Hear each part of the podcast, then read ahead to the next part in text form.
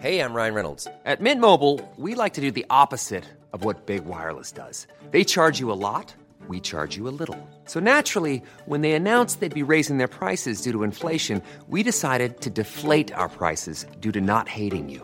That's right. We're cutting the price of Mint Unlimited from $30 a month to just $15 a month. Give it a try at mintmobile.com slash switch. $45 upfront for three months plus taxes and fees. Promo rate for new customers for limited time. Unlimited more than 40 gigabytes per month. Slows. Full terms at mintmobile.com.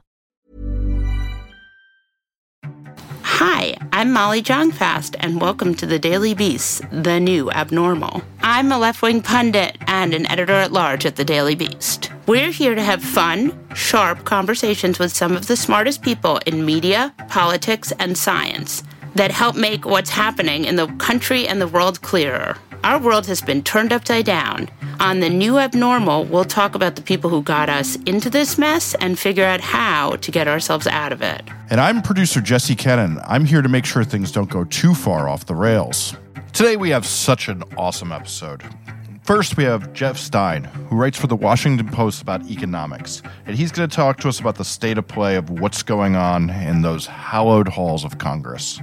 But first, I'm very excited to welcome my favorite cable news host, the host of the Mehdi Hasan Show on MSNBC and Peacock, Mehdi Hasan. Welcome back to the new abnormal, Mehdi. Thanks so much for having me, Molly. Very exciting. I want to talk to you about something we actually talked about on your show last night, but is so amazingly preposterous and absurd that I feel like there's still more to say about it. Yes, I think I know where you're going. Critical race theory. Wow. Wow, indeed. The three words that send a chill down Republican spines, or so we're told. three words that are having people get arrested, Molly. This week we saw. We saw white conservative Republicans in Loudoun County, Virginia, get dragged out of a hall by police, get arrested. You know, back in the day, people were arrested protesting the Vietnam War, protesting the Iraq War, protesting climate change. But no, these people are willing to get arrested to protest something that isn't being taught to their kids and that they couldn't define if their lives depended on it. It reminds me of the Common Core and the Tea Party, right? Yeah. Things that nobody sort of understand. People don't, on the right anyway, don't totally understand, but know that is very dangerous and they must stop it at all costs. I mean, the one that gets me, and I know Wajahat Ali has written this for the Daily Beast, but it's something I raised with Kimberlé Crenshaw as one of the co-founders of Critical Race Theory. What reminds me the current moral panic over CRT is the Re- Republican moral panic over Sharia law. Remember that in the wake Yeah. of 9/11? Yes. It was it was Sharia law, creeping Sharia. They called it hashtag creeping Sharia, and it was the same playbook. Scare the bejesus out of white folks about brown Right. or black folks. Use a term they have no idea what it is. They then pretend they know what it is. You know, they could never have defined Sharia if their life depended on it. Right. And then you actually, and this is where it becomes unfunny and actually very serious. They actually pass laws to actually crack down on it. So multiple states passed laws banning Sharia. These were copy and paste laws, just like the critical race theory laws are copy and paste. Same wordings used for about campuses and schools. In Oklahoma, I believe they amended the state constitution to say Sharia could never be used in Oklahoma law courts. By my count, there are fewer Muslims in Oklahoma than people who say they are Jedi Knights, right? But, that, but that's what the census showed. But that's what that's what Republicans did with Sharia. That was brown people. That was people who look like me. And now it's critical race theory. Let's be clear. It's the race part of it that they have an issue with. Right. And that is what they are so scared of right now, and why they're trying to scare everyone with discussions about CRT because it's black people talking about slavery, talking about things we don't want to talk about. They can't define it. I mean, this is we all know this. Right, Uh, exactly. The Alabama state legislature who sponsored the law there was asked by a local columnist to define it. He couldn't define it. He was asked which books he had read on critical race theory. He hadn't read any. Yes, I'm surprised. It's quite Shocking. shocking. Shocking. Yeah, shocking. He hasn't read any books on it. It's interesting to me as the granddaughter of a communist who was blacklisted and jailed. It feels very familiar, right? The idea is that there are ideas that are so dangerous that if they're taught, Yeah. they're going to create this group of people who know things. And of course, that's been part of the Republican d- playbook, as I mentioned on my show on Peacock the other night, that this has been around for decades, right? This idea that if we send our young people to these liberal colleges, they will find out things we don't want them right. to find out. They will be taught things about history we don't want them to know. Um, and there's always been that scare on the right. Uh, there's always been that fear. This is all about fear. And it's interesting you say familiar. I, I interviewed Kimberlé Crenshaw on my show, who is one of the co founders of critical race theory, someone who actually knows what it is. Um, yeah. And she made the point that you know it would be laughable this entire hysteria if it weren't so dangerous and so familiar she said to me. Yeah. She said it's a mob mentality, and the analogy she used, trying to Willie Hortonize racial justice, going back to the 1980s and Bush Senior, supposedly the good Bush, who of course ran the racist ads about Willie Horton. And this is what they've always done: pick an issue about black or brown people, Muslims or black people, and go after it. And that's what they're doing. And you're seeing the reporting now from Politico that the Trump team think this is going to win them the midterms. And you know what? I don't think they're necessarily wrong. They're actually good at weaponizing this stuff. Right. Well, that's the thing that's sort of amazing is that this works for them because they're so good at messaging and Democrats don't even I mean, I think the thing that is the most problematic in my mind is that a lot of these Democrats they don't want to lower themselves to responding to this, but when they don't respond, they lose that is it's always that classic problem. It's the problem with Trump. Like, do you amplify the message by rebutting it, or do you actually leave space for people to spread this crap everywhere? I mean, they have their own media, you know, silo environment, echo chamber, propaganda arm, whatever you want to call it. You look at the study done by Media Matters, 1,300 references to critical race theory in the last two and a half months alone. Like you cannot beat that kind of message discipline that they have on the right. There is no equivalent of it on the left among liberals in in kind of mainstream media. There's nothing close to this. Look at the way they did uh, Mr. Potato Head and Dr. Seuss. It was two weeks of non-stop back-to-back coverage on Fox, hour after hour, to the point where if you poll people, everyone had heard the story, and they are masters of that. Now, look, silver lining, it does backfire on them sometimes. They did the caravan in the same way in 2018. They pushed the caravan every day, every hour and they didn't win the midterms. They lost pretty badly. And then they stopped talking about the caravan the day after the midterms. Weird that. It's weird how the caravan just disappeared uh, from the headlines. I just want to get back to this for a second because Vice President Harris is now going to the border, Ugh. right? Which conservatives consider to be a huge win. Go to the border. Ugh. Go to the border, right. Now, and I do think it is, you know, they won with this conservative talking point because now you know, the idea is that something is going to happen at the border. And we all know that conservatives use the border for photo ops photo ops nowadays with them in camo on gunboats. Yes. Like they've ratcheted it up even beyond what they used to do in the past. There was a time when no respectable Republican would have done that, and now that's right. where that's where we are now. Uh, that's the era we live in. Look, when it comes to immigration, the Democrats have been their own worst enemies for so many yeah. years. They've allowed the framing of it to be a security issue, to be about control, about who you let in. Like even even this whole debate when Biden came to office in the first few months, where they made a big thing out of, uh, you know, child detention and kids coming across unaccompanied. Even there, you know, there were very few Democrats who were willing to come out and say, you know what, people seeking asylum is not illegal. And by the way, this whole crisis began on Donald Trump's watch. Like, and also, what's your alternative? Like, there's no, one ever asked Republicans. I never hear Republicans being asked, okay, so how are people supposed to get asylum? Oh, wait, you don't support any asylum. Fine, say that then. Own it. You know, children, you know, you don't want children in detention centers while we find their families. Remember the big difference between kids in detention now and then. And I'm not a fan of kids in detention under any party.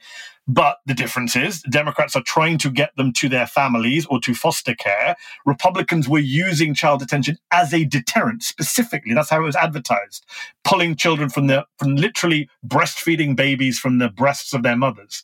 So the answer is, do you want to keep them in detention forever? Oh no, you want to kick them out to Mexico. This is the argument I had with Dan Crenshaw on my show. Like, okay, what happens in Mexico? You just dump them there and you never talk about it again. Like out of that's the Republican policy on immigration, right? Yeah. Out of sight, out of mind. As long as we don't see them on our camo wearing visits to the border, there is no problem. Yeah, I mean, the border has been amazing. And it is, I feel like the thing Democrats should be messaging is that our population is not growing in the way it needs to for our economy to oh, boom. Good luck with that, Molly. Good, good luck getting anyone to message that. I mean, Democrats should be messaging could be the name of a podcast where we talk for hours and hours and hours and hours about all the missed opportunities, own goals, um, self contradictions that we get from this Democratic Party. I mean, I mean, look at the S1 debacle last week. Right? Oh. Look, where was Joe Biden's messaging on that? Where was the president? Where was the leadership? We heard so much about how it was such an important bill.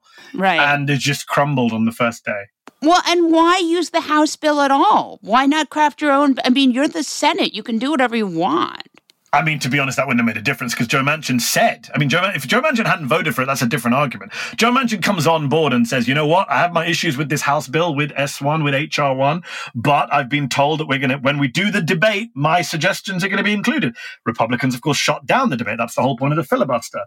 And I think that is where you have to say, well, hold on, what next? It's just like we just moved on quietly from S1 being defeated. This is why I don't get about Democrats. On the one hand, apparently democracy is at stake, which I do believe it is. But I hear Democrats telling me it's at stake. And then the next minute, oh, but wait a minute, we can't do anything about it. We got to go. You got Joe Biden. You know, we just we're speaking now. What moments after Joe Biden's coming out of the White House with his pals in the Senate announcing an infrastructure bill, and all I can think about is, yay, we're going to lose our democracy, but at least the bridges won't fall down. Well, some of the bridges. I mean, it's not that big an infrastructure no, exactly. bill. It's paltry, to quote Senator Richard Blumenthal. That's right. I mean, and he's hardly some far leftist, yes. Richard Blumenthal. Yes. Bill, I just want to get back to the panic in the schools for a minute, critical race theory. So DeSantis's bill, which we talked about yesterday, is amazingly vague, but it does threaten funding. It does. And this is what, I mean, there's so many ironies here. There's the irony of a party that claims to hate state power, using state power in this way, right. that claims to hate using the, you know, the power of the purse for these things, using it in this way. There's a party that claims to be the party of free speech, trying to restrict free speech on campus in our schools. There's the party that claims to be all about the right to offend and against political correctness and against snowflakes, saying, oh no, I can't hear anything about the history of slavery in this country. That will make us all turn on each other. So it's like the hypocrisy, level after level of hypocrisy. And they're, they're so unself aware. Sometimes I think maybe they're just all cynical liars. And sometimes I just think, no, maybe, maybe they really are just that unself-aware. You had Laura Ingraham on Fox News the other night saying, if critical race theory is going to be accepted by General Milley and the military, we should not fund the military. And it's yeah. kind of like, really? You're for defund the military? I'm with you, Laura Ingraham. wow. Like you don't have any, you don't see any irony in calling for the defunding of the military, having spent the last 18 months on another panic about defunding the police. That Milley interview was fascinating to have Matt Gaetz, who is still under FBI investigation, sort of pushing General Milley and General Milley saying, like, you know, I've actually read things. And I mean, that was so interesting and strange. Do you think, and I can't believe I was like taking General Milley's side. I was like, maybe the army is good. I know. I was like, Milley should have resigned over Lafayette Square. And like, yesterday I was like, ah, okay, forget about it. That was that was worth it. Just that intervention. I mean, he made such obvious points. Again, Molly, we live in such a low bar America, right? The bar is so low. I think that might be redundant, but yes. Continue. But when General Milley comes out and says, "I read Marx and Mao Zedong," doesn't make me a communist. It's like uh, stating the obvious. But you're like, but we're all like cheery. We're like, yes, millions of people go viral. General Milley for stating the freaking obvious. Like that's how that's how desperate we are for some common sense from normal people in our politics. Yeah. And as for Matt Gaetz, again again, sorry, sorry, this is all on the Democrats. Why is he sitting on any of these committees? Yeah, why is he sitting on any of these committees? Democrats could kick him out. Ilhan Omar is threatened with expulsion from committees. For every tweet she sends, she gets yeah. threatened with expulsion from a committee. This guy is accused of one of the most serious crimes known to man. He denies it, to be clear, and yet he's sitting on a committee. He's sitting on the Judiciary Committee, getting to ask questions to the FBI director, which is investigating him. If you saw this in Venezuela, you would say, "Wow, what a failed state that is." That members of the governing or you know opposition party can quiz the head of the security forces. I mean, just That's bizarre. investigating them. No, that is amazing, and it is. I don't quite understand why Democrats haven't taken more. I mean, they did Marjorie Taylor Greene, but all of the other people like Mo Brooks. Yeah, Gosar. Paul Gosar's the one that should have been. I mean, Paul Gosar attended a white nationalist yes. conference attended by That's Holocaust right. deniers. He then went right. online and tweeted out uh, white nationalist memes. Right. right. And then he referred to a dead insurrectionist as having been executed by the police. I mean, where at what point do you say Paul? Go- his own family have disowned him, right? I know his the siblings, siblings I, inter- I yes. interviewed them on my show. His siblings have disowned him, but the Democratic Party won't strip him of any committee assignment.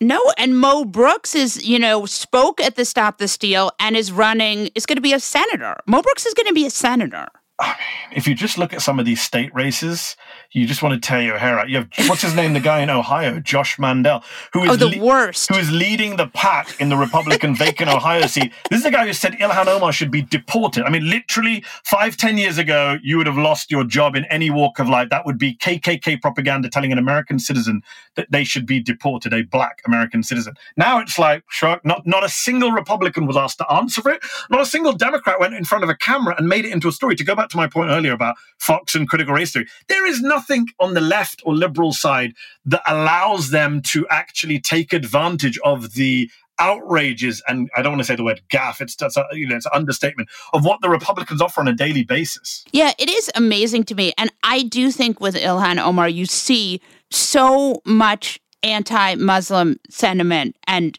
racism focused on her and you definitely feel like there are still venues where it's not being called out at all. It's not being called out by our own colleagues. I mean, this is where, you know, I, have said this before and I'll say it again. If God forbid, one of the many nutcases who have threatened Ilhan Omar's life, one of them was prosecuted after being found with hundreds of bullets and weapons in his house. The number of people that she threatened with death by, if God forbid one of them were to succeed in killing her, I would say that the blood is not just on Republican Party's hands who incited this stuff, but the Democratic Party who never really have had her back and have always been immediately bullied into, pressured into, spun into like, you must condemn Ilhan Omar. It's both sides. If we're going to condemn Steve King, you must condemn Ilhan Omar. And it's kind of like they, even when she's misquoted, like recently, where she was literally talking about an international criminal court investigation into Afghanistan, America, the Taliban, Hamas, Israel, and she simply pointed out all of those should be. It was immediately spun by the right wing media, and then you had all the Democrats come out and say, "Yes, yes, she should apologize." You, you know what? The, you know what? The group of Jewish Democrats who came out to condemn her for anti-Semitism. You know what they said in their statement? They said that she was um, giving cover potentially giving cover to, to terrorist groups. That is the yeah. definition of Islamophobia. To tell a Muslim that they are supporting terrorism when they're not. I mean, that is that is the equivalent of me telling a Jewish person that you know you like money. It's it's a classic Islamophobia. I know we're right. more, we're sadly in this country we're very familiar, rightly so, with anti-Semitic tropes. We're not as familiar with Islamophobic tropes. When you keep telling a Muslim member of Congress who has never said anything in defense of Hamas, that you are pro Hamas or pro terrorist. That is Islamophobia. And I would just love one time for Pelosi, Schumer, Biden to come out and say, you know what? We're fed up of all the racist attacks on the non white members of our party. Just one time. Do it. Yeah, it is just completely shocking. But another thing that I'm curious to know, which I've actually been thinking a lot about because I wrote about Vice President Harris and the kind of criticism she gets. And I was thinking, can you think of a woman politician who is not ultimately kind of destroyed by the media? That's a great question. I've been thinking about this because I was thinking, well, you know, I was thinking about all the kind of attacks that the vice president gets and how they sort of don't, you know, Biden kind of escapes them. Oh, 100%. I mean, the reason Biden is president is the irony is the left gets accused, liberals get accused of identity politics, but the irony is that the reason Donald Trump is president and the reason Joe Biden is president is heavily to do with identity politics in different ways, of course. Yeah. But, you know, Donald Trump was the greatest practitioner of white identity politics that we've seen in this country for decades. And Joe Biden, while he's not a practitioner of it, is definitely a beneficiary of it. We know for a fact that people said, okay, we like the comfortable, non scary old white dude who looks like my grandpa rather than the scary Jewish Marxist or the woman who wants to put, you know, the woman who wants to put taxes on everyone. You know, Warren, Sanders, Kamala Harris, it was easy to reject them in the primaries, whereas Joe Biden was like the familiar guy. And we all know that Barack Obama picked him as his vice president for that specific role to play the safe, white, older dude uh, flanking the first black president. And, you know, that is the reality. And Joe Biden did the reverse, putting a black woman, a, a mixed race woman on his uh, ticket. Good for him for doing that. But, you know, she got a lot of the, as you say, she got a lot of the attacks that he didn't. I keep thinking of that uh, Dave Weigel report that all the conservative conferences they can't sell anti-Biden merch. Yes, like so it just doesn't sell because it's like I wonder why, uh, why, is that? Why, why is that? Why can't they sell it? What is it about the old white Christian dude that they can't?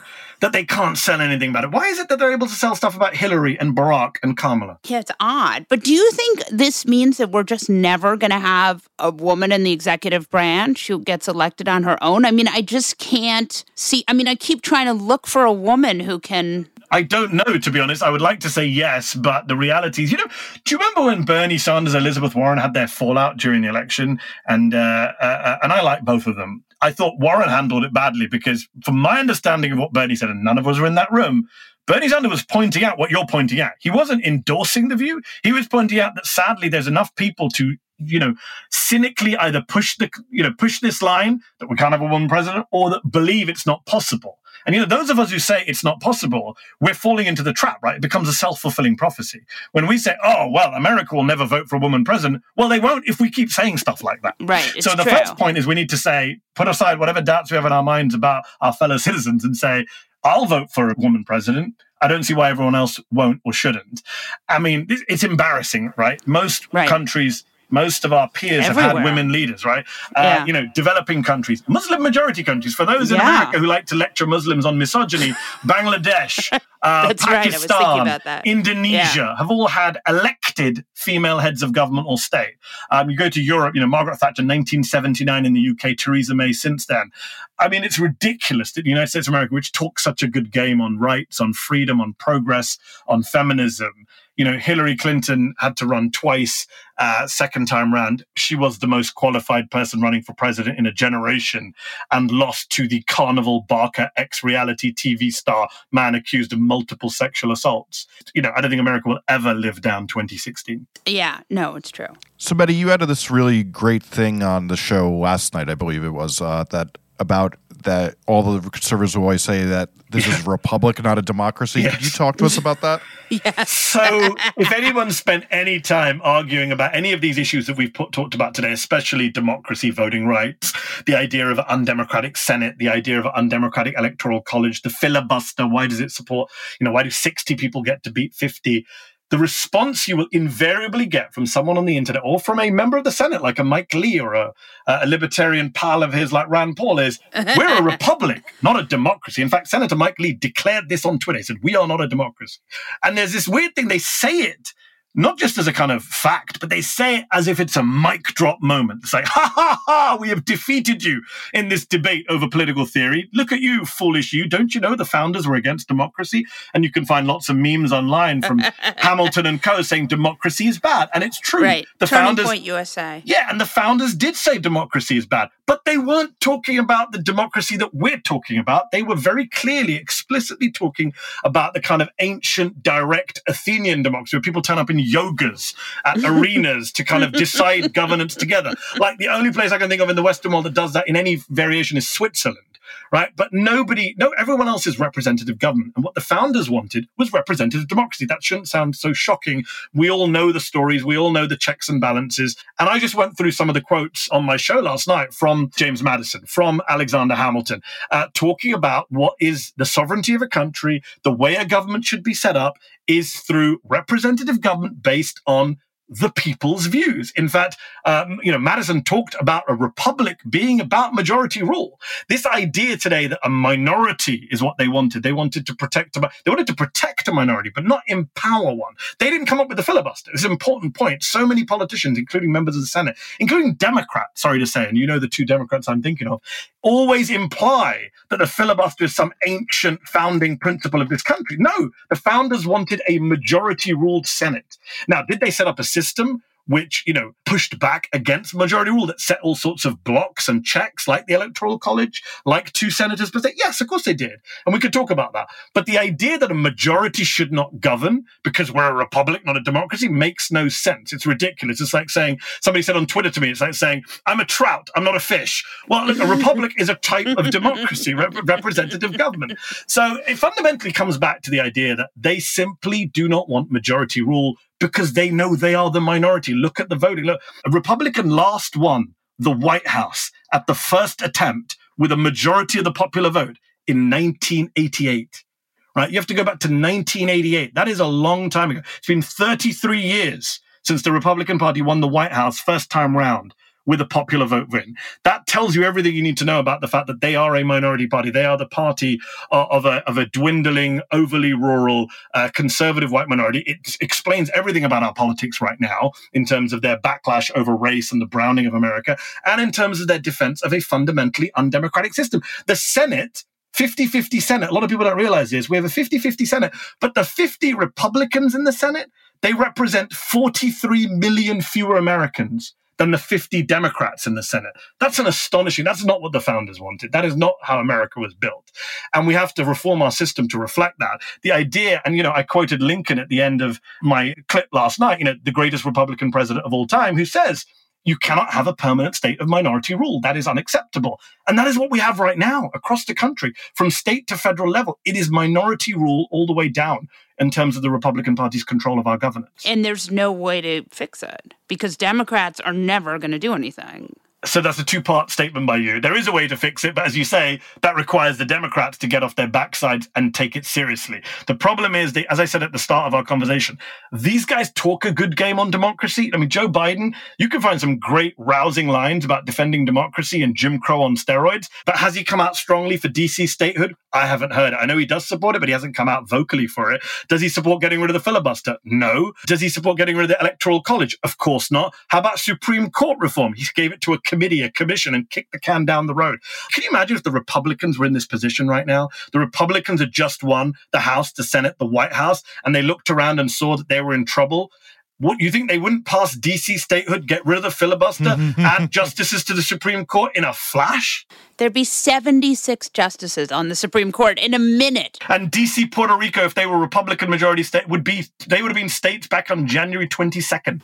Yes, exactly. I mean, that is the thing that just gets me Oh. so agitated. Is it that Mitch McConnell is better at his job than Chuck Schumer, or is it this terrible thing that Democrats feel that because they're the good guys, they will win? So if better at your job you define as ruthlessly acquiring and exercising Yes, power, which is yes, what I do, Then yes. yes, he is definitely better at a job than anybody, not just Chuck Schumer.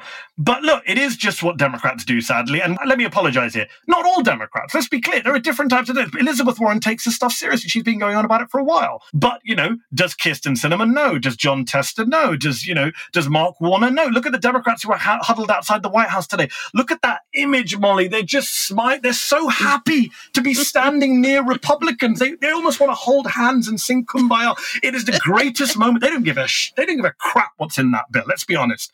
They care about the process. For a lot of Democrats, it is the process, not the outcome. Whether it's 559 billion of new money or 420 billion or 717 billion, as long as they can stand next to their friends Lisa and Susan and Mitt and say, "Hey, the Senate works," as Mitt Romney ridiculously claimed, then yet, unfortunately, that group of Democrats, yeah, they'll be they'll be singing bipartisanship as the Republican overturns as the Republicans overturn the next 17 elections. Yeah. Oh, I'm so depressed. Sorry for depressing you, but we need to get we need to get depressed and then get angry and do That's stuff right. about it. Hell yeah. Yeah. Thank you for joining us. Please come back soon. Thanks so much for having me. It was fun. Every week, the new Abnormal has a bonus episode, and this week we're so excited to have historian Kevin Kruse talk to us about critical race theory and what's really going on from a historical lens. To hear this along with all of our past bonus episodes, head to newabnormal.thedailybeast.com. That's newabnormal.thedailybeast.com. Hi, I'm Daniel, founder of Pretty Litter. Cats and cat owners deserve better than any old fashioned litter. That's why I teamed up with scientists and veterinarians to create Pretty Litter. Its innovative crystal formula has superior odor control and weighs up to 80% less than clay litter. Pretty Litter even monitors health by changing colors to help detect early signs of potential illness. It's the world's smartest kitty litter. Go to prettylitter.com and use code ACAST for 20% off your first order and a free cat toy. Terms and conditions apply. See site for details. Cool fact a crocodile can't stick out its tongue. Also, you can get health insurance for a month or just under a year in some states. United Healthcare short term insurance plans, underwritten by Golden Rule Insurance Company, offer flexible, budget friendly coverage for you. Learn more at uh1.com.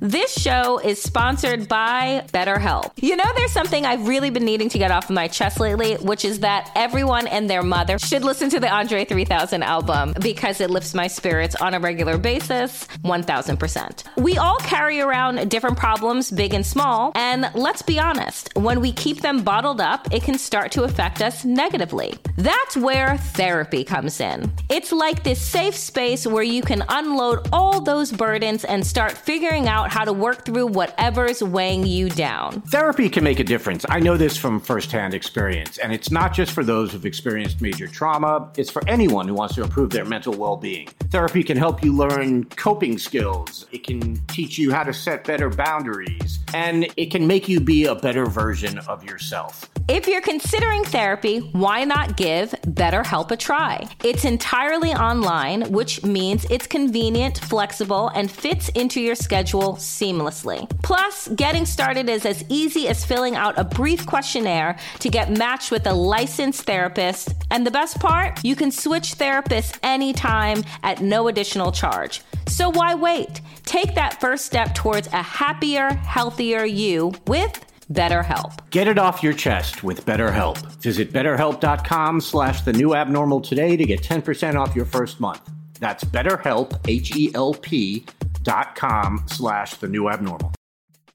Jeff Stein is the White House economics reporter for the Washington Post. Welcome to the new abnormal, Jeff Stein. It's good to be here. Thanks for having me. We're excited to have you. I'm like a big fan of yours. I read you all the time, and what I feel like you hit the sweet spot of being very focused on on the economy in a really thoughtful way. So I'm curious to know. There's like a lot of economic stuff going on behind the scenes, right? And so I was hoping you could talk to us a little bit about this bipartisan, theoretically bipartisan infrastructure bill that looks like it might actually pass. Yeah, it's the uh, it's the thing of the hour right now. You know, the, the thing in Washington is, you know, there's always this back and forth with these kinds of negotiations. Can't say that I've covered that many, but a lot of people, when they first start following this, they see this two sides incredibly far, far apart and them keep on saying things, you know, we disagree about this, we disagree about that. And it creates this impression, I think, for, you know, people who are just tuning in that it's not, it's not serious, that there's no real potential deal. And I think, you know, really to my credit, which is the most important thing we should focus on in this podcast. yes, exactly. Yeah, is I, I've been trying to tell people that this is a real thing and that the assurances um, that uh, a lot of the people on the left, Hill staffers on the left, thought they were getting from the White House about this deal appear to not have been the case, and, and that I think a lot of people underestimated how serious the White House was getting a bipartisan infrastructure deal. I think it's worth remembering that for a lot of political strategists,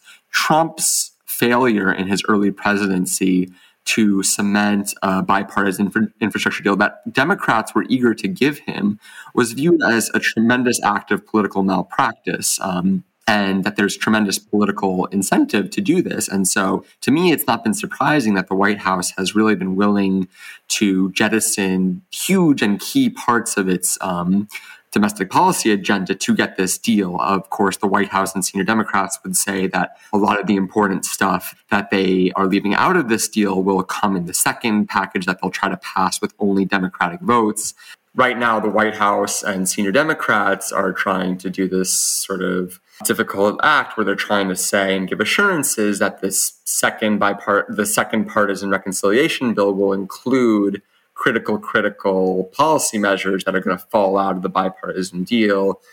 The biggest among them include measures to combat climate change, which is a pretty important issue, and um, social spending programs, childcare, paid family medical leave, universal pre-K, and taxing the rich. I think those are maybe the three biggest buckets that are um, almost certainly that not almost certainly that are not going to be in a deal with Republicans. And so the senior Democrats are trying to assure their left flank that if you guys give us this bipartisan deal, don't make too much of a stink.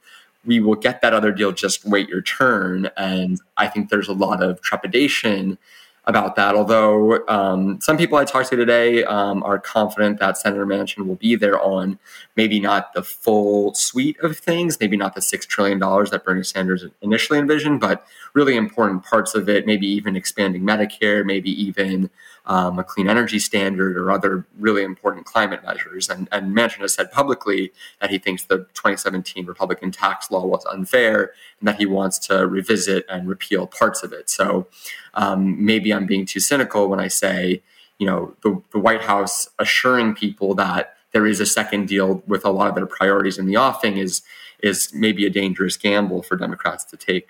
Right, but there are other choices just to get nothing. There are other choices to get nothing right now, but there's a thought, and maybe it's not accurate, but that you know what the centrist Democrats and what a lot of the business lobby, which drives so much of what happens in Washington, they are really adamant on a lot of this new infrastructure spending. There's Right. a lot of political muscle behind it, and if you allow sort of the momentum behind the infrastructure package to be sucked out through these bipartisan negotiations, you make it maybe harder to build that momentum when you're trying to do the partisan package. That's, I guess, the the cynical counter argument. It's so interesting because it is, it really hits to a like Twitter is not real life, which is every pundit. I mean, there's like a whole school of punditry, which is like Twitter is not real life. I happen to think Twitter is real life, but I am much more to the left of a lot of this. And I think, you know, some of the centrism is just like switching, you know, seats on the Titanic. But um, there certainly is this like, broad appeal in the rest of the country for bipartisanship still, which is so bizarre to me considering what Republicans have done for the last five years. Yeah, I mean, I think on on the like DC versus real world implications question, I think this is one of the reasons I'm trying to be very focused on, you know, what exactly does this bipartisan deal do about climate change? And Right. Democrats famously squandered their majorities in the Obama administration. They had legislation that was written and had the support of most of the caucus, um, the Waxman Markey bill that would have done a ton and really made the current battle against climate change a lot easier. And the idea that we're going to head into the 2022 midterms without serious climate action is, uh, I think, for a lot of climate experts, a very frightening one, given what we're facing in terms of ecological disaster, humanitarian catastrophe, and you know, even with everything that the White House proposed Right. passing tomorrow, a lot of the climate experts say that's still not enough to avoid these horrible consequences that we're already seeing playing In out California. country. In I mean, California, they're, yeah. they have no water and they are having, you know, it's the beginning of fire season, which is something that just started in the last five years that we are now completely normalized. So, no, I. I mean, I feel like the fundamental problem is just continually like we're headed towards this climate disaster, and then we have, you know, a bipartisan world which doesn't even see it. Yeah, I mean, I, I think the White House response would be that they're pushing as hard as they can. They're going to get, I mean, the, the really optimistic view on this, which I'm a little skeptical of, frankly, is that this is some of the spin I've been hearing today and yesterday, which is that if the White House gets a trillion dollar infrastructure plan that includes a lot of what they wanted to pass anyway in a partisan reconciliation package, that allows them to dramatically lower the amount of spending that they need to propose for the next plan. So, insofar as moderates are concerned about the sticker shock of another big package, they can say, oh, look, we don't have to do all that spending because we got the bipartisan cover for it.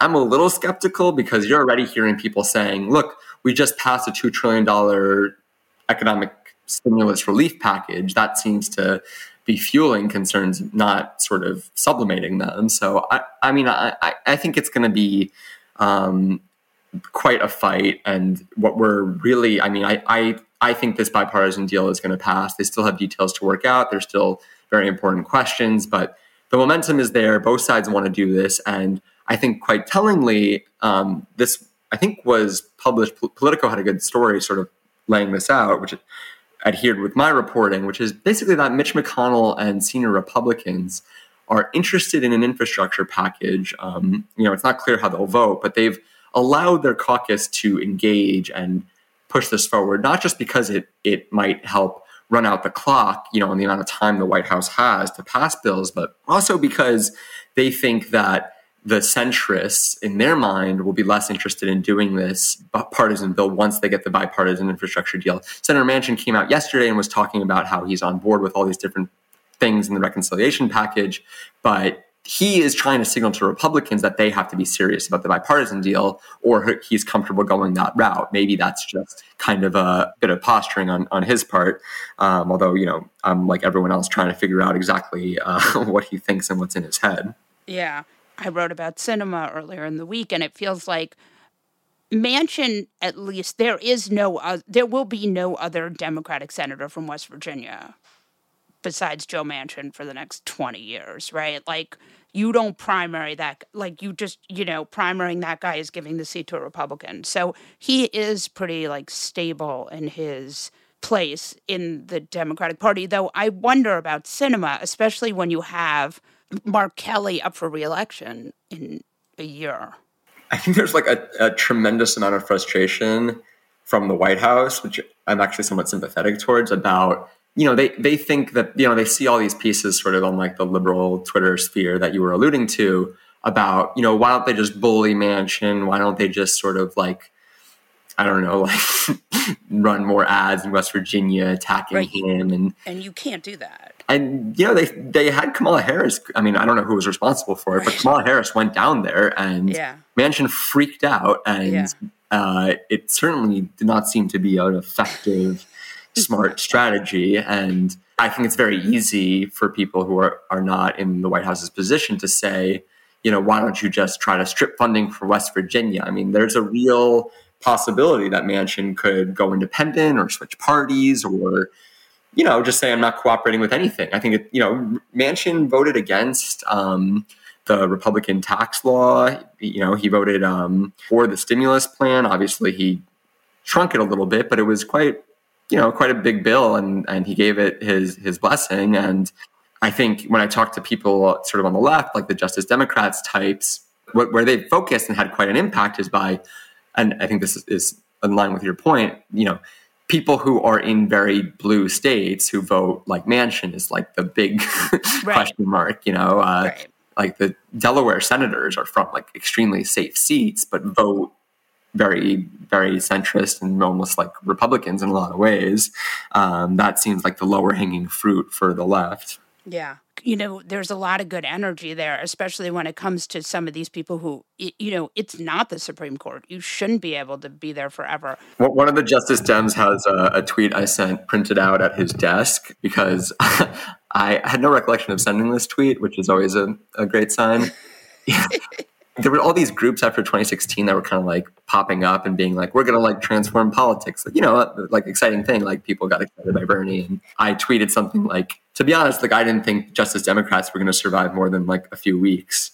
And I guess they have that tweet like from like Washington Post shill Jeff Stein on the desk somewhere as motivation. he, he never thought we'd make it.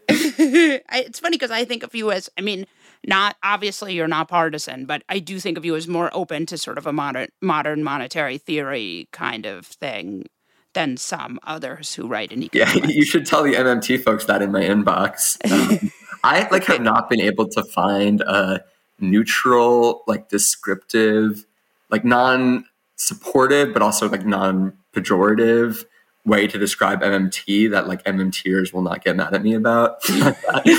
I, try to like each time I try to encapsulate it and put it in a sentence that is passable by the Washington Post standards, like I, it gets more and more vague, you know, like the way I describe it. Like, please don't get mad at me. I just need to, to to explain this for the listeners who are not us. MMT is modern monetary theory, which is a very kind of exciting to people on the left theory, which is basically you can print as much money as you want and it doesn't matter. See, yeah, see that that phrase like is totally. I know they get mad. They will hate that. you know, but it doesn't matter because I'm a partisan. But like, I also can't be like in like a story that is not about them, like in a passing reference, be like they have a different like theory of how like sovereign cu- currency works, and like it's like you know, like I don't, I don't have space for like thirteen chapters on Minsky, like in a like a brief clause to describe them. So I apologize to the MMT folks that I have not been able to figure out exactly how to describe them. I'm kind of obsessed with it because it's like MMT is now like Paul Krugman is now MMT. So like, you know, Is he? Well, he isn't. He isn't. I got him to get very into it, but I don't. I don't know that ultimately he. That's a theory he gets behind. But I think he's somewhat open to it. I should come back and we should do a whole separate MMT episode Just on MMT and Paul Krugman. just to make people as angry as possible. Um, but I do think it is, you know, we do find ourselves in this interesting time. And the thing I wanted to just get back to Twitter is not real life for a minute. There definitely is a large branch of punditry that is always trying to like get the, you know, trying to pull that from the news. So, for example, I we have this insane mayor's race in New York where we have just elected a cop who lives in New Jersey and or not quite yet, but it's coming. Uh-huh. Um, and he maybe doesn't live in New Jersey, but he may live in New Jersey. You know, there's a lot of like information gleaned from this that this was Twitter is not real life. But I actually think this was actually a sort of a case against some of the stuff that's in that Senate Bill 1 that didn't pass. Hmm. Can you elaborate on? Yeah, I want you to tell me if I'm insane here. This is like. well, yeah, I need to know more about. In SB 1, which didn't pass, which was really this House bill. The voting rights one? The the voting rights, yeah. Yeah. There was a lot of stuff in there that w- that we actually have in New York City. Federalized elections, ma- uh, a lot of match, you know, 5 to 1 matching. And some of this stuff is really I think why we ended up with this this totally wacky mayor, which is right because when you have this 5 to 1 matching, nobody ever drops out. So we had a full slate of candidates. We had two really impressive women.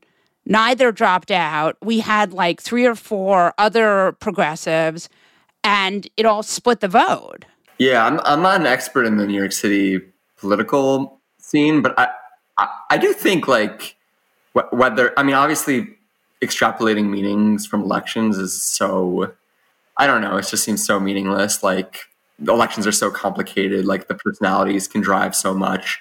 Trump had such idiosyncratic beliefs and saying that one part of those beliefs was you know it, it can lead to such misleading punditry you know like i don't know biden changed his you know the child tax credit proposal from where clinton was. Biden won. Hillary didn't. Is that because he changed the refundability of the CTC in his campaign document on page 43. Like, I think it's very hard to figure out how to infer longer term meanings from politics, which is maybe a, a, dodge. I will say, though, I do think it's like not a great sign that the left, which is, you know, this is their backyard. Like, this is if the left can't control New York City politics, like, where is it? like I'm in Buffalo, I guess, but like where you know like where where is the New York City core. I mean, it's it's like you know if if the Tea Party had lost in 2011 and you know in you know in the deep red Texas, I, I mean it's not an exact comparison, right, but, but, it's yeah, there's certainly like, something there. It's like an organizational question. Like, did they not find the right candidate? Did they not? But I think, yeah, I mean, I think it's pretty clear that Adams did very well in the outer boroughs, and yeah. you know Garcia did well in Manhattan, I guess. But but when you look at the outer boroughs, like those are obviously the less affluent ones, and a guy who a lot of people on Twitter would tell you is at odds with, you know, the black and brown parts of the city actually did quite well there. And what that means for the left, I mean, it doesn't mean that all the things we've seen in American politics, you know, building towards progressive movements is necessarily invalid, but I do think it's not an encouraging sign at a minimum. In my mind, do you think this bipartisan infrastructure bill is Biden's push towards the midterms? I think they're very excited to talk about it. You know, there's a lot that will get done. You know, as not, you know, there are tremendous problems in this country. Like, you know, there was that terrible story the other day about the bridge collapse and the uh, impact on productivity uh, is huge. And we'll have to see what the details are, but there will be some money for climate change, I think, in particular to um, improve the nation's electrical grid. Um, I believe there will be some money for uh, EV charging stations. That could be a really big deal to make those more accessible and to help with a transition away from dirty cars. And I think it's not crazy that for the Biden administration to think that there will be tangible material benefits that will be delivered from this. I think it's also worth wondering. I mean, I, I reported this morning that they're planning on reappropriating some of the unemployment benefits that um, are not being spent from the relief package for to pay for the infrastructure plan are there are a lot of people in unemployment who are seeing their benefits stripped away who will even if it's technically the fault of the republican governor will those people be mad at Biden or Democrats and sit out the next election, even if they Right. see the roads getting fixed? Like, I think that's a totally fair question. Um, Right. Impossible to know, though. But again, if Democrats messaged better, who knows, right? I mean, Democrats need to say, like, these are the Republican governors taking away your unemployment benefits because they think it'll make you work. I mean, it's like one of the sort of cruelest things I've ever read. But I have one last question for you. As someone who, like, thinks a lot about what happened during Obama, it strikes me, and I'm curious to know if you think I'm crazy, that Biden is good at working Congress and the Senate, or at least if this passes, he will go down as that in a way that Obama wasn't. I think that's really true. And I think that's something the White House is clearly proud of. And, you know, I think they really feel proud of the infrastructure deal and they feel proud of the stimulus. And I think the, the skeptic would say, like, Washington is so inherently corrupt and so broken that being able to work within it is um, maybe a good thing, but maybe also a sign of sort of a dangerous willing to compromise and raises questions about efficacy and you know like if if you know the pragmatic side of, of Biden has gotten him in trouble in the past you know his his centrism has led to a lot of votes that I think a lot of people ha- have said has have had tremendously negative consequences Right. from the The Iraq crime bill. war to you know the I mean the list goes on and the bankruptcy bill and like working within Washington is not always a good thing. Um, I think they would say that it certainly is on this for their priorities now, but we'll have to see what's in the package and be um, diligent about tracking its real world impact and not just saying a bipartisan deal is good on its own terms. Right. Yeah, that's so true. Well, thank you so much. I hope you'll come back soon. Yeah, I'm um, excited for our MMT. Yeah, we'll do an entire hour, a special hour on modern monetary theory. It's what the people want. What's crazier than QAnon? More outlandish than Pizzagate? And scarier than a Mexican getaway with Ted Cruz? The answer is what the American right wing has planned next. Be one of the first to listen to Fever Dreams, the new podcast from the Daily Beast tracking the conspiracy slingers, orange acolytes, and straight up grifters pushing to retake power. Every Wednesday, hosts Swin Suebsaeng and Will Sommer check in on the movement of the radical right. Head to thedailybeast.com slash podcasts or your favorite podcast player to catch the first episode and get subscribed. That's Fever Dreams, which you can subscribe to wherever you get your podcasts. Jesse Cannon, Molly Jong Fast, what's going on? it's time to talk about people who suck. That's the time. I see it on my watch. That's the time. You know.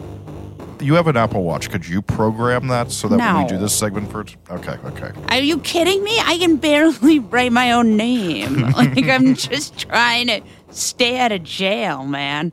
But today is a big day because today is the day that I get to have Ron DeSantis as my fuck that guy. And I've had him before. I do see his constant stream of fuckery. But today I get to have him because of his amazing legislation, which is almost completely crafted for him to get on Fox News. he has seen critical race theory. He is very excited because he thinks that critical race theory will lead him to reelection and eventually the presidency.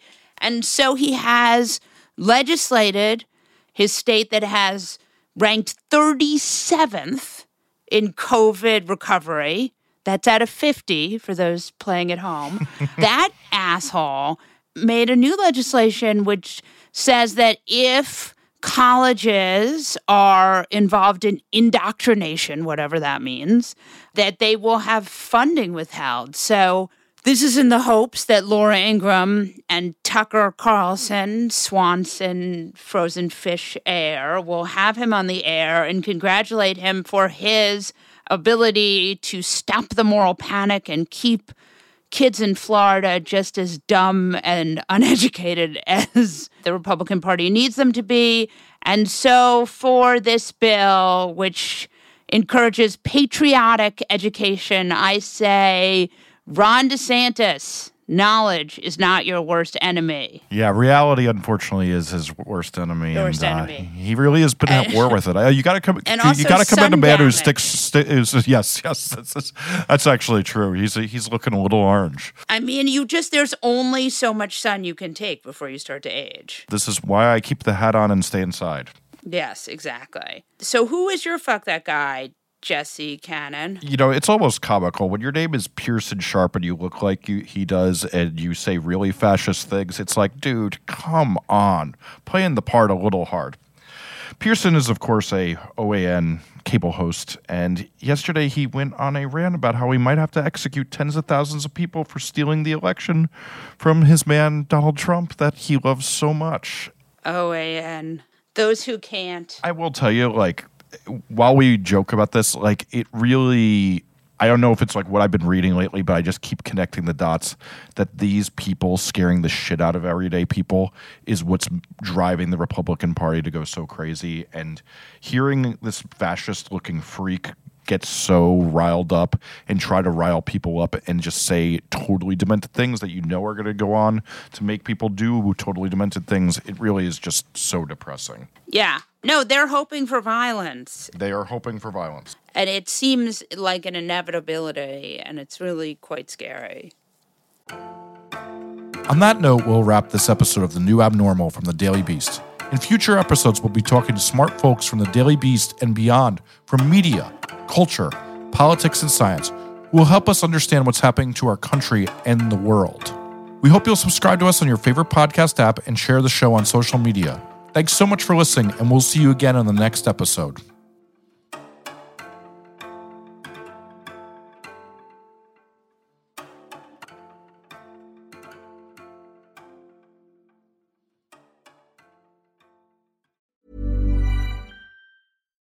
Hi, I'm Daniel, founder of Pretty Litter. Cats and cat owners deserve better than any old fashioned litter. That's why I teamed up with scientists and veterinarians to create Pretty Litter.